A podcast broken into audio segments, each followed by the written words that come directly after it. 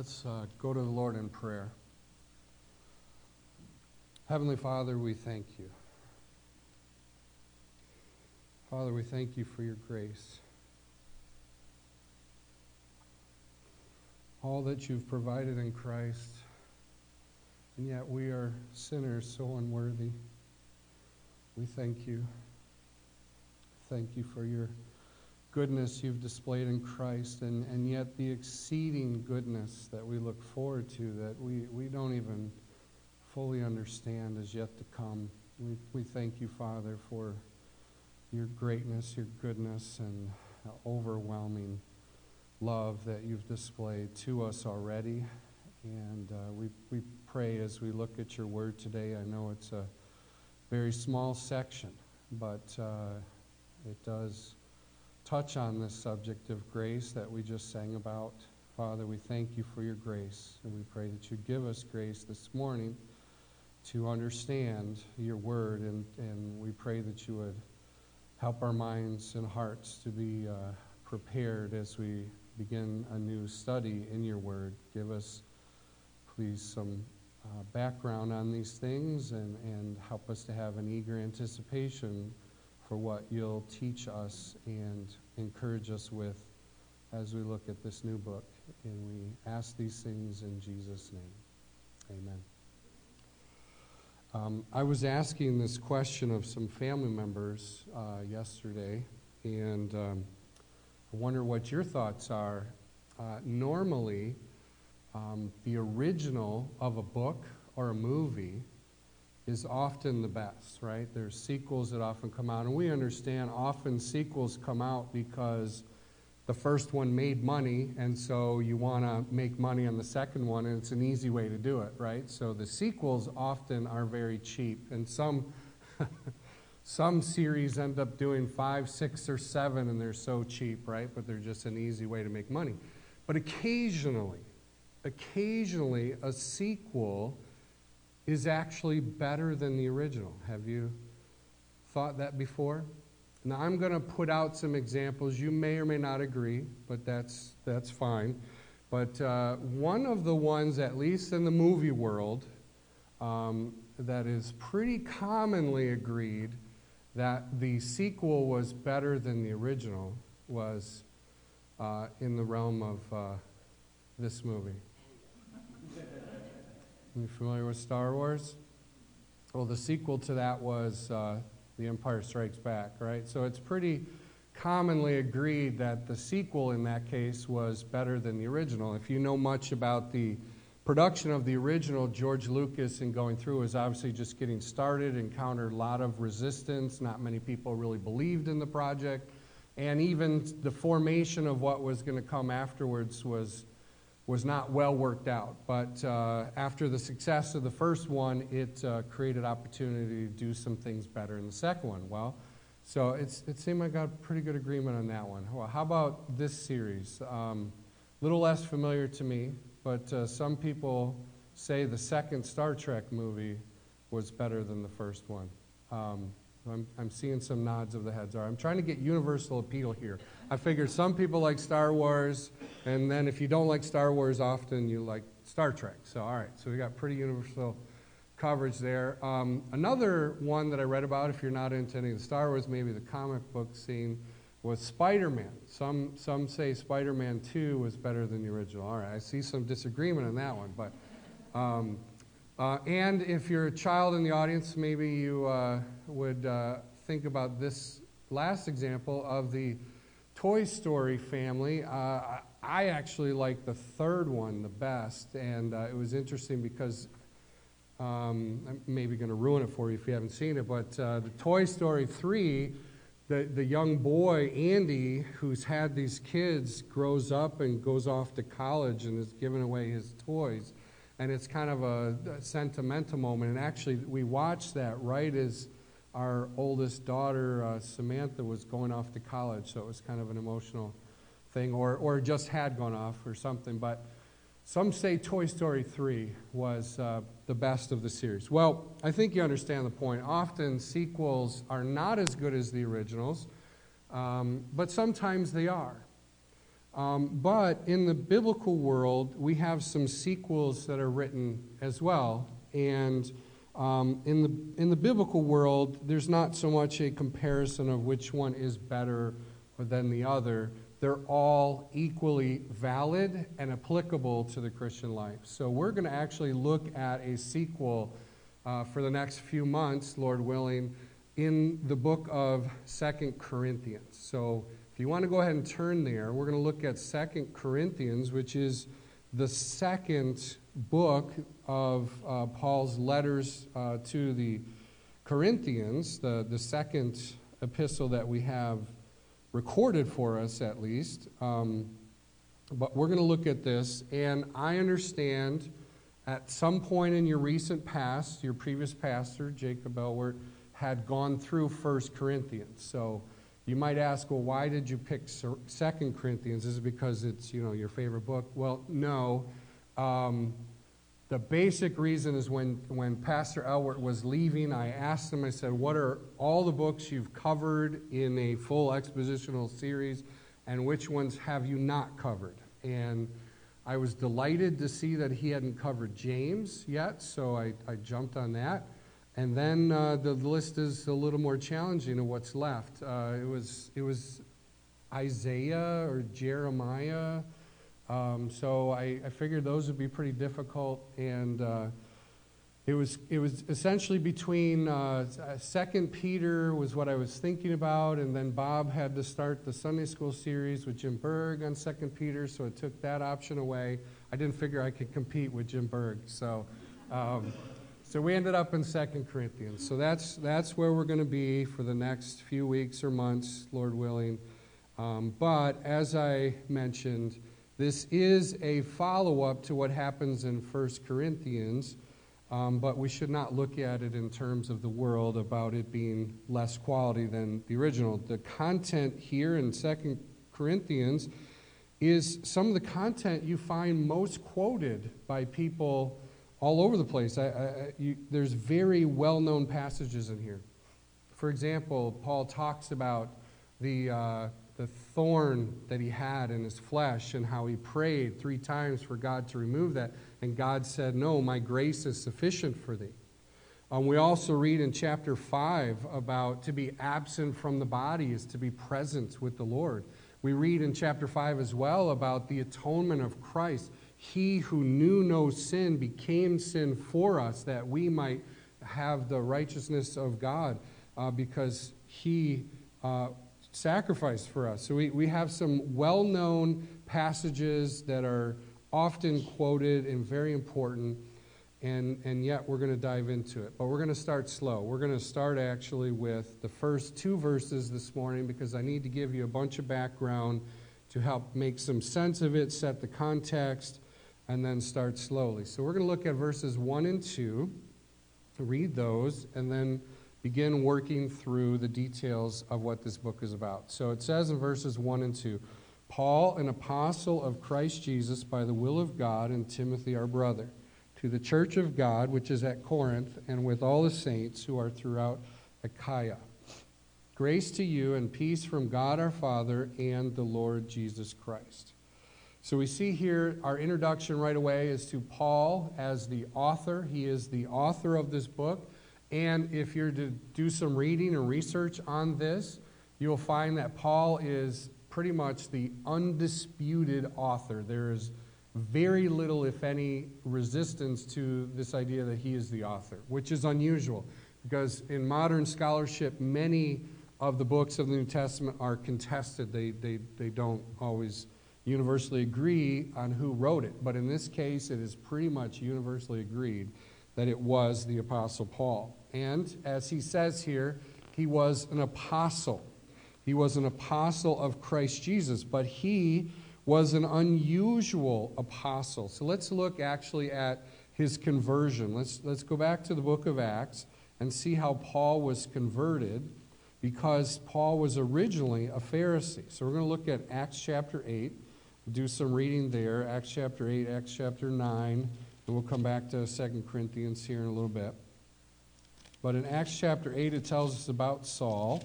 Um, in chapter 7 of Acts, what we see is that Stephen uh, was stoned. And it tells us at the 8, uh, uh, I'm sorry, the beginning of chapter 8, that Saul, his name originally was Saul, Saul of Tarsus, he was in agreement with those that were putting Stephen to death, it tells us at the beginning of chapter 8. He was a Pharisee and he was involved in persecuting the church. So look at the rest of 1, and uh, let's go to actually verse 3 here. It says, And on that day a great persecution began against the church in Jerusalem, and they were all scattered throughout the regions of Judea and Samaria, except the apostles. Some devout men buried Stephen and made loud lamentation over him, but Saul began ravaging the church, entering house after house, and dragging off men and women, he would put them in prison. So we see that Saul was a Pharisee who was persecuting the church, but God brought conversion uh, in Paul's or Saul's life. He became known later as Paul. Look at chapter 9, and we'll see how that happens. Verses 1 through 6. It says, Now Saul, still breathing threats and murder against the disciples of the Lord, went to the high priest and asked for letters from him to the synagogues at Damascus, so that if he found any belonging to the way, both men and women, he might bring them bound to Jerusalem. As he was traveling, it happened that he was approaching Damascus, and suddenly a light from heaven flashed around him, and he fell to the ground and heard a voice saying to him, Saul, Saul, why are you persecuting me? And he said, Who are you, Lord? And he said, I am Jesus, whom you are persecuting. But get up and enter the city, and it will be told you what you must do. So we have here the Lord uh, gives this uh, vision to Saul, and ultimately it is a conversion that takes place. And we see uh, the, later on in chapter 9, look down at 17, we see that he's going to end up getting baptized, which was an evidence of his faith. It didn't, um, baptism doesn't save you, it's what you do in obedience having been saved. It is a profession of your faith, it is a testimony of your faith and your commitment to obeying the Lord. And so that's what Paul does here in, in 17 and 19. It says, So Ananias departed and entered the house, and after laying his hands on him, said, Brother Saul, the Lord Jesus, who appeared to you on the road by which you were coming, has sent me so that you may regain your sight and be filled with the Holy Spirit. And immediately there fell from his eyes something like scales, and he regained his sight and got up and was baptized, and he took food and was strengthened.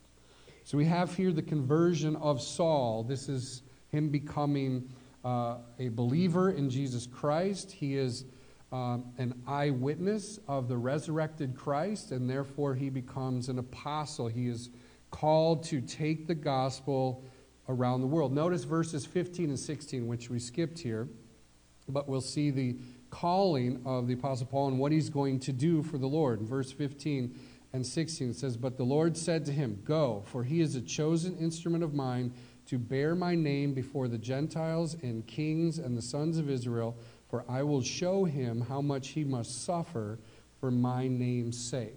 So we see here Saul is converted, he becomes the Apostle Paul, and the Lord's purpose for him is that he is going to share the gospel with the Jewish people as well as the Gentiles. And if you uh, are familiar at all with the book of Acts, one of the things you note is at the beginning of Acts, they are sharing the gospel in Jerusalem. Persecution breaks out. They begin to spread the gospel in other places. And Paul eventually becomes the prominent one taking the gospel to the Gentiles and sharing the gospel with him. So this is the Apostle Paul. And note that Paul says about himself back in 2 Corinthians chapter 1 that he is an apostle of Christ Jesus by the will of God. Now, often these introductions that are given in the epistles tie to themes of the book. And I, and I believe that's the case here because a big part of what Paul is doing in Second Corinthians is he's defending his apostleship. And so he is identifying that he is an apostle and that was by God's will. It was not just something he decided to do, it was God's calling of him to do it, and he's signifying that here uh, with his introduction. So we also see included along with it is Paul's ministry partner, and that is Timothy. It talks about Timothy here, uh, introducing him uh, as the brother or our brother. Timothy uh, had some involvement in the church at Corinth, it is uh, someone who went along with Paul on his missionary journeys. And just to give you a little bit of background about Timothy, if you were to read 2 Timothy, there's actually two books uh, written to Timothy directly, 1st and 2nd Timothy.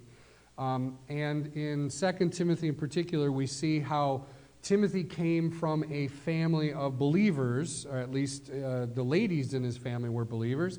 Paul mentions that it was his mother Eunice who was a believer, and his grandmother Lois was a believer as well. But Timothy also had a Greek father we're told in Acts chapter 16. But Timothy had a role in helping Paul on his missionary endeavors, and we see him uh, at the beginning of uh, Acts chapter 16, but we also see him chapter 18, which was Paul's second missionary journey.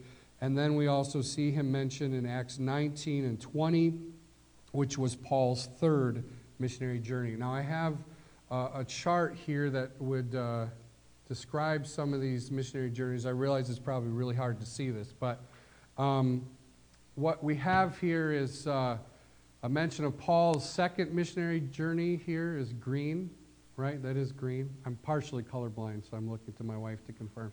Um, so the green here is basically what Paul was doing on the second missionary journey. You see that he was at Athens, he goes to Corinth, and this is where the church was located that we're talking about here in Second Corinthians. So there's also mention of his uh, third missionary journey, um, a lot of repeat visits, um, and then eventually where he goes to Rome. But Timothy was one of Paul's most trusted helpers in the missionary work that he was doing. And so Timothy is mentioned here uh, to the Corinthians, who would have known Timothy because of his own personal visits with them as well. So Timothy is with Paul as he's writing this message to the church. And we see here the audience. Who is it that Paul is writing to? Well, it's the church at Corinth. But let's turn back to book of Acts in chapter 18 because there we read about how the church got started. It was actually Paul who was used to get that church started in Corinth, as we see here in chapter 18. So we see in chapter 18 the beginning of the church in Corinth, and we see in verse 1 After these things, he, he, that is Paul, left Athens and went to Corinth. And he found a Jew named Aquila, a native of Pontus, having recently come from Italy with his wife Priscilla, because Claudius had commanded all the Jews to leave Rome. He came to them, and because he was of the same trade, he stayed with them, and they were working for by trade they were tent makers. And he was reasoning in the synagogue every Sabbath, trying to persuade Jews and Greeks. So that was Paul's pattern. He would often go to the synagogues to share the gospel, explain who Jesus Christ was, what he had done, and how they needed to trust in Christ. And that's what he's doing here. And there are many that are converted. We see some early examples here. Look at uh, verse uh, 7 with me. It says, Then he left there and went to the house of a man named uh, Titius Justus, a worshiper of God, whose house was next to the synagogue. And then Crispus, the leader of the synagogue, believed in the Lord with all his household, and many of the Corinthians, when they heard, were believing and being baptized. So we see a, a good number of people in Corinth there are trusting in Christ, being baptized being added to the church. And then look at verse 9 through verses 9 through 11, how the Lord tells Paul to stay there. It says, The Lord said to Paul in the night vision, Do not be afraid any longer, but go on speaking and do not be silent, for I am with you, and no man will attack you in order to harm you. For I have many people in this city. And he settled there a year and six months, teaching the word of God among them. So it's encouraging to me. I, I don't know if you uh, think this way, but I look at the Apostle Paul and think the man was incredible. He, there's, there's a point in which there's a riot taking place, and he's eager to get up and speak. And you're thinking, no, dude, you're going to get killed, right? But he seemed to be fearless in the face of danger and preaching the gospel. He, he goes to Jerusalem where they hate him, and they, they all want to kill him, and yet he wants to get up and speak in front of them as well. He just seems to be fearless, and yet it's interesting. The Lord says here, don't be afraid. Don't be afraid, Paul. So he was human. He, he is an apostle, and he certainly did have great courage, and God gave him great grace. But he was also human. He, he did have fears. Um, and it says, though, that he is safe, and it says the Lord has many people there, so he stayed for a year and a half. So there were obviously many people converted in his time there. So there was a sizable number of people that were part of that church there in Corinth. So um, just wanted to uh, review the uh, location uh, again, real quick. Uh, another map for you. These are some places where Paul started churches uh, on his missionary journey. So we have Corinth here in Greece. Um, is uh, where we're talking about. So notice also Ephesus, where Paul spent a lot of time, Thessalonica, Philippi, other and Colossae, other places where we have epistles that were written to those churches. But that is where the city was. Now, the city of Corinth, just to give you a real brief background, the city of Corinth was, because of its location, notice on the water, so there was a lot of trade. So it tended to be a wealthy city with a varied population. Um, many, uh, some, some of the writers that I uh, looked at said it was a very cosmopolitan type of place. There was a lot of wealth, there's a lot of different people, there's a lot of traffic uh, because of the trade. So it was a very modern for its time city. Um, and yet, it, we know that it was also a very wicked city, a very immoral place where there was immoral pagan worship that took place. Now, we're also told about this church that the, uh, the members were primarily Gentiles because of its location, but we did see in Acts 18 there were some Jewish believers there as well.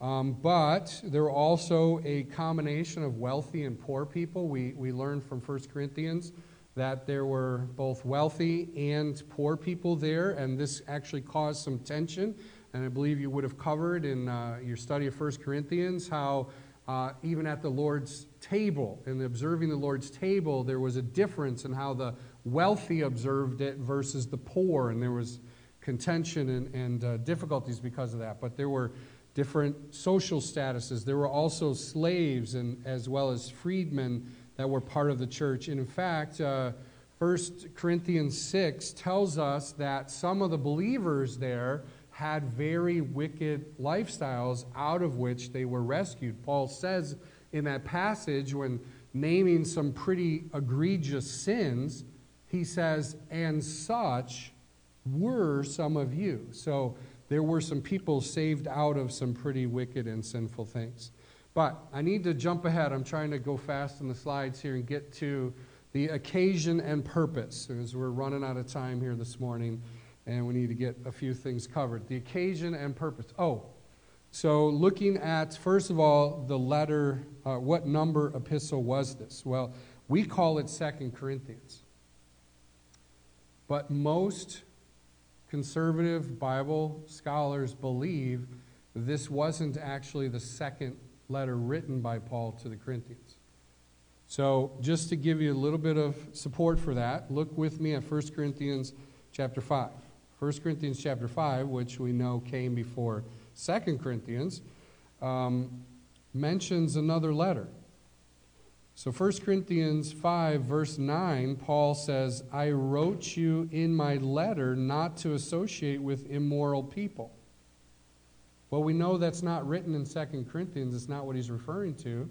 And it was before he wrote 1 Corinthians. So 1 Corinthians actually has, is, is probably 2 Corinthians. it's the second letter that he, he, he had written, right?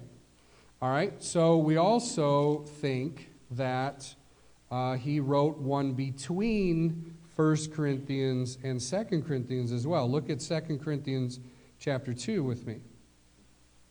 In 2 Corinthians chapter 2, um, it talks about another letter he says in verse 3 This is the very thing I wrote you, so that when I came, I would not have sorrow from those who ought to make me rejoice, having confidence in you all that my joy would be the joy of you all. For out of much affliction and anguish of heart I wrote to you, with many tears, not so that you would be made sorrowful, but that you might know the love which I have especially for you. Again, it's generally agreed that that does not match the characteristic of 1 Corinthians.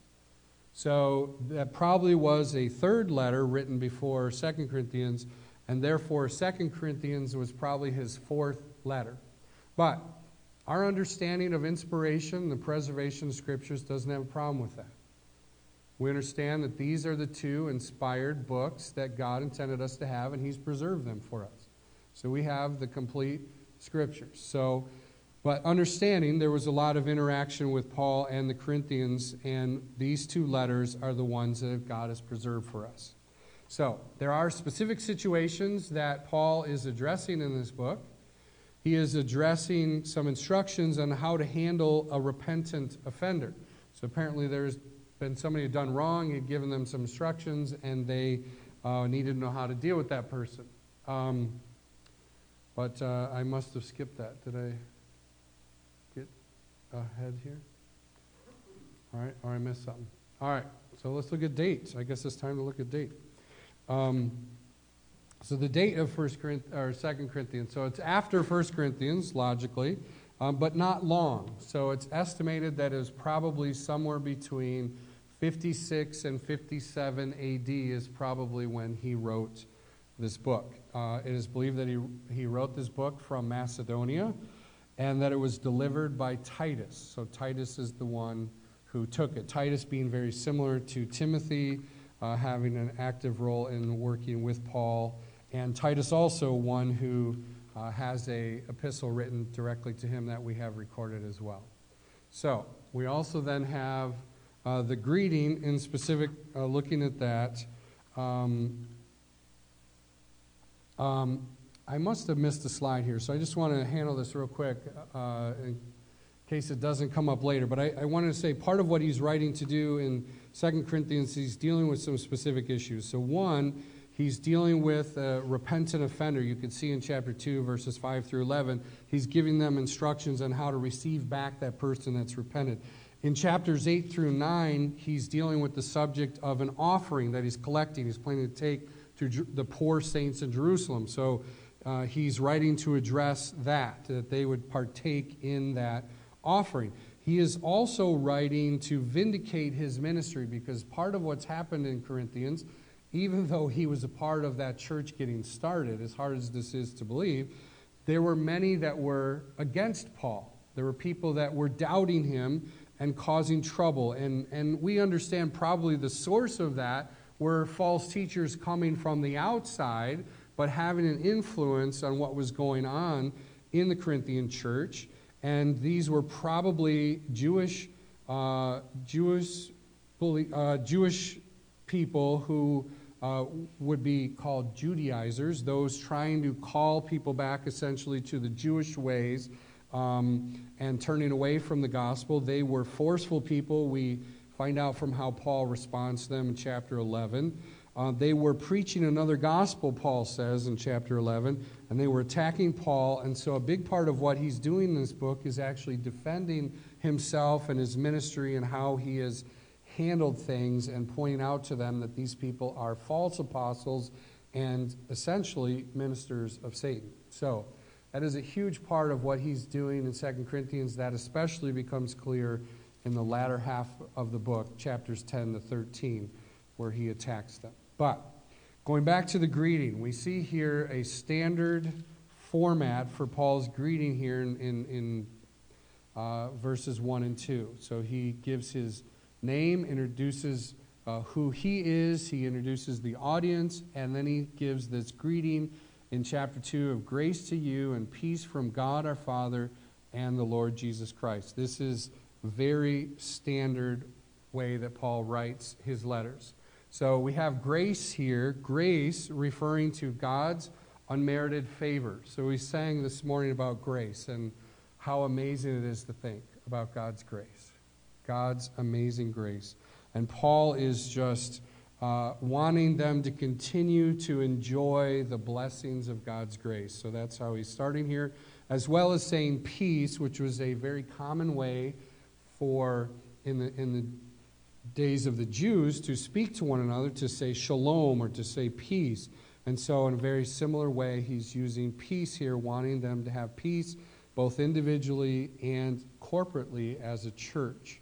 And that's what he is wanting for them. And he notes here the source of this grace and the peace is God the Father and the Lord Jesus Christ. So, Paul has a very simple, straightforward, standard greeting and then moves on, as we'll see, Lord willing, next week, um, beginning of his message in uh, communicating with the Corinthians. But uh, I need to hurry. Um, I just wanted to share with you some of the major themes of the book quickly and some contributions of the book of Second Corinthians. So, what are some of the major themes that we find in this book as we'll see over the next few weeks and months?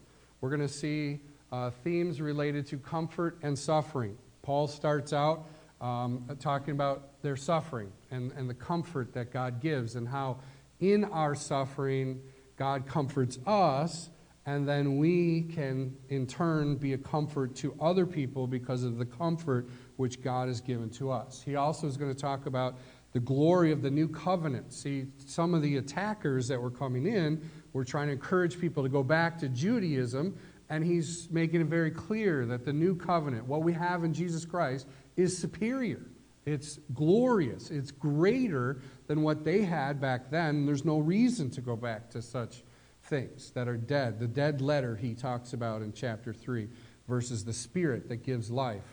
So he talks about that. He also talks about uh, temporal versus eternal. There is talk about how we have this treasure in earthen vessels and that we are in these temporary, frail bodies, but we look forward to being absent from our bodies and to be present with the Lord someday and how we long for that. He talks about that as well.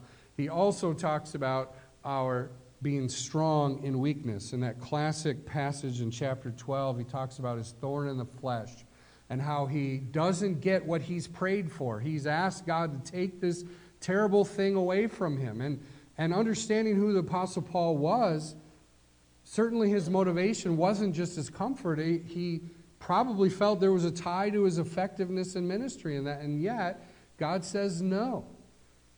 And he says, My grace is sufficient for thee. So we have this theme that we see throughout this book, and it may be one of the largest ones that we are strong in weakness.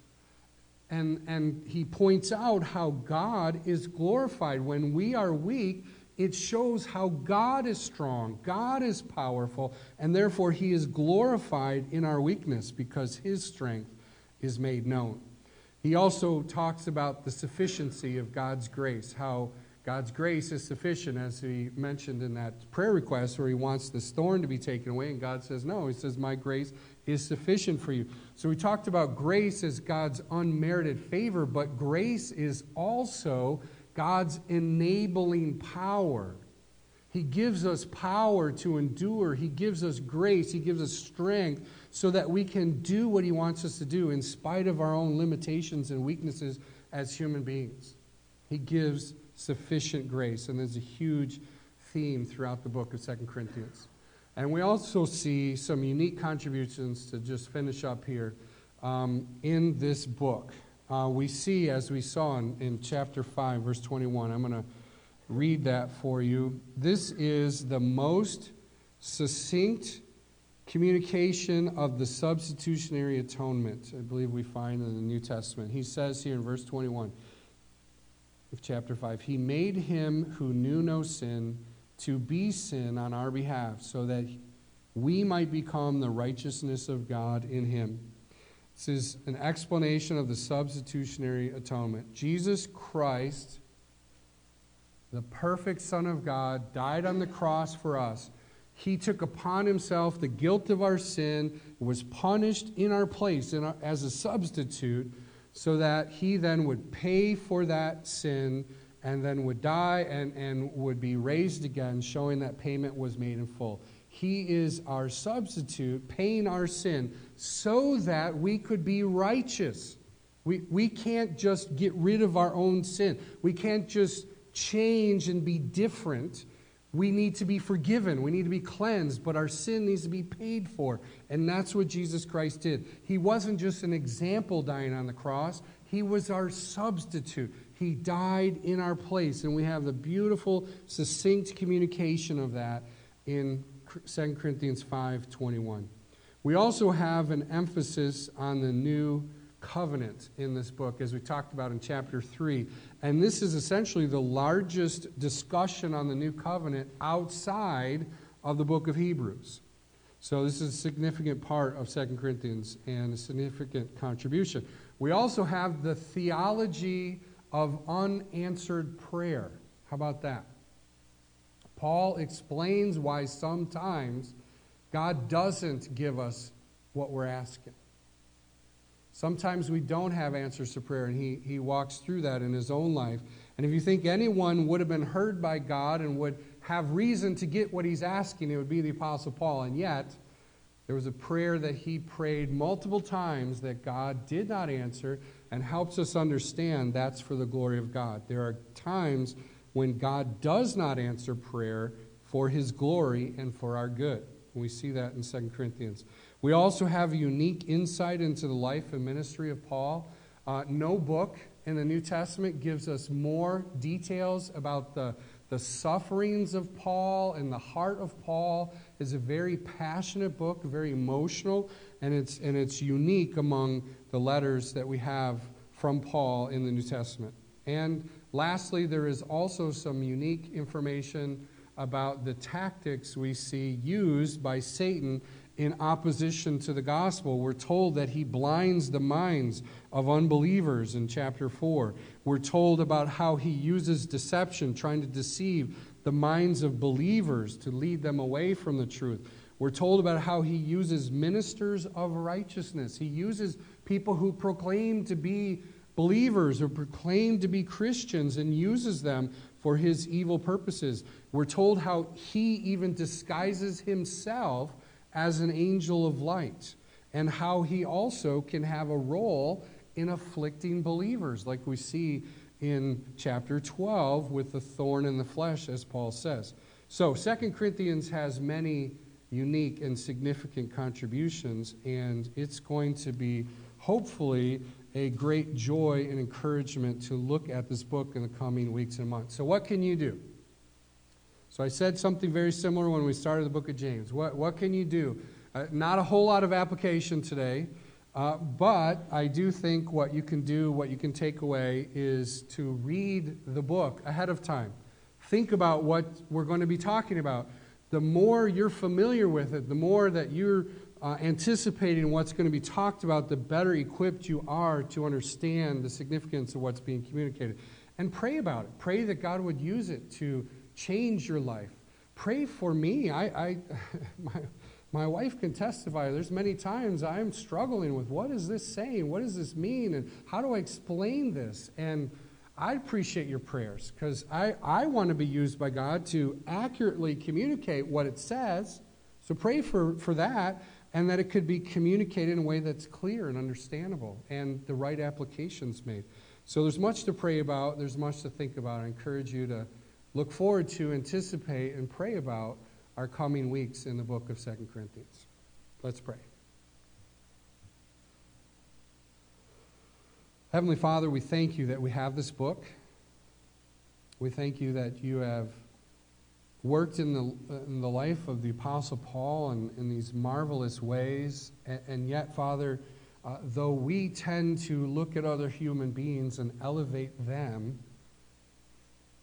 ultimately you are the hero. And help us to see that repeatedly. Even, even looking ahead in some of what uh, has been written here, we see how Paul repeatedly talks about his weakness and his frailty as a human being so that your glory and power would be shown. Help us to see that, Father, as we look through this book. Help us to understand more about your power and how your grace works in our lives and in moments of weakness and suffering, affliction and hardship. And uh, I pray that you would encourage us with it. May it be a, a, a cause of great joy to, to see your grace and how you work and how you get the glory because we're nothing. and yet you do great things through us for your, for your glory. Help us to be anticipating with excitement what you have for us in this book. And we ask these things in Jesus' name. Amen.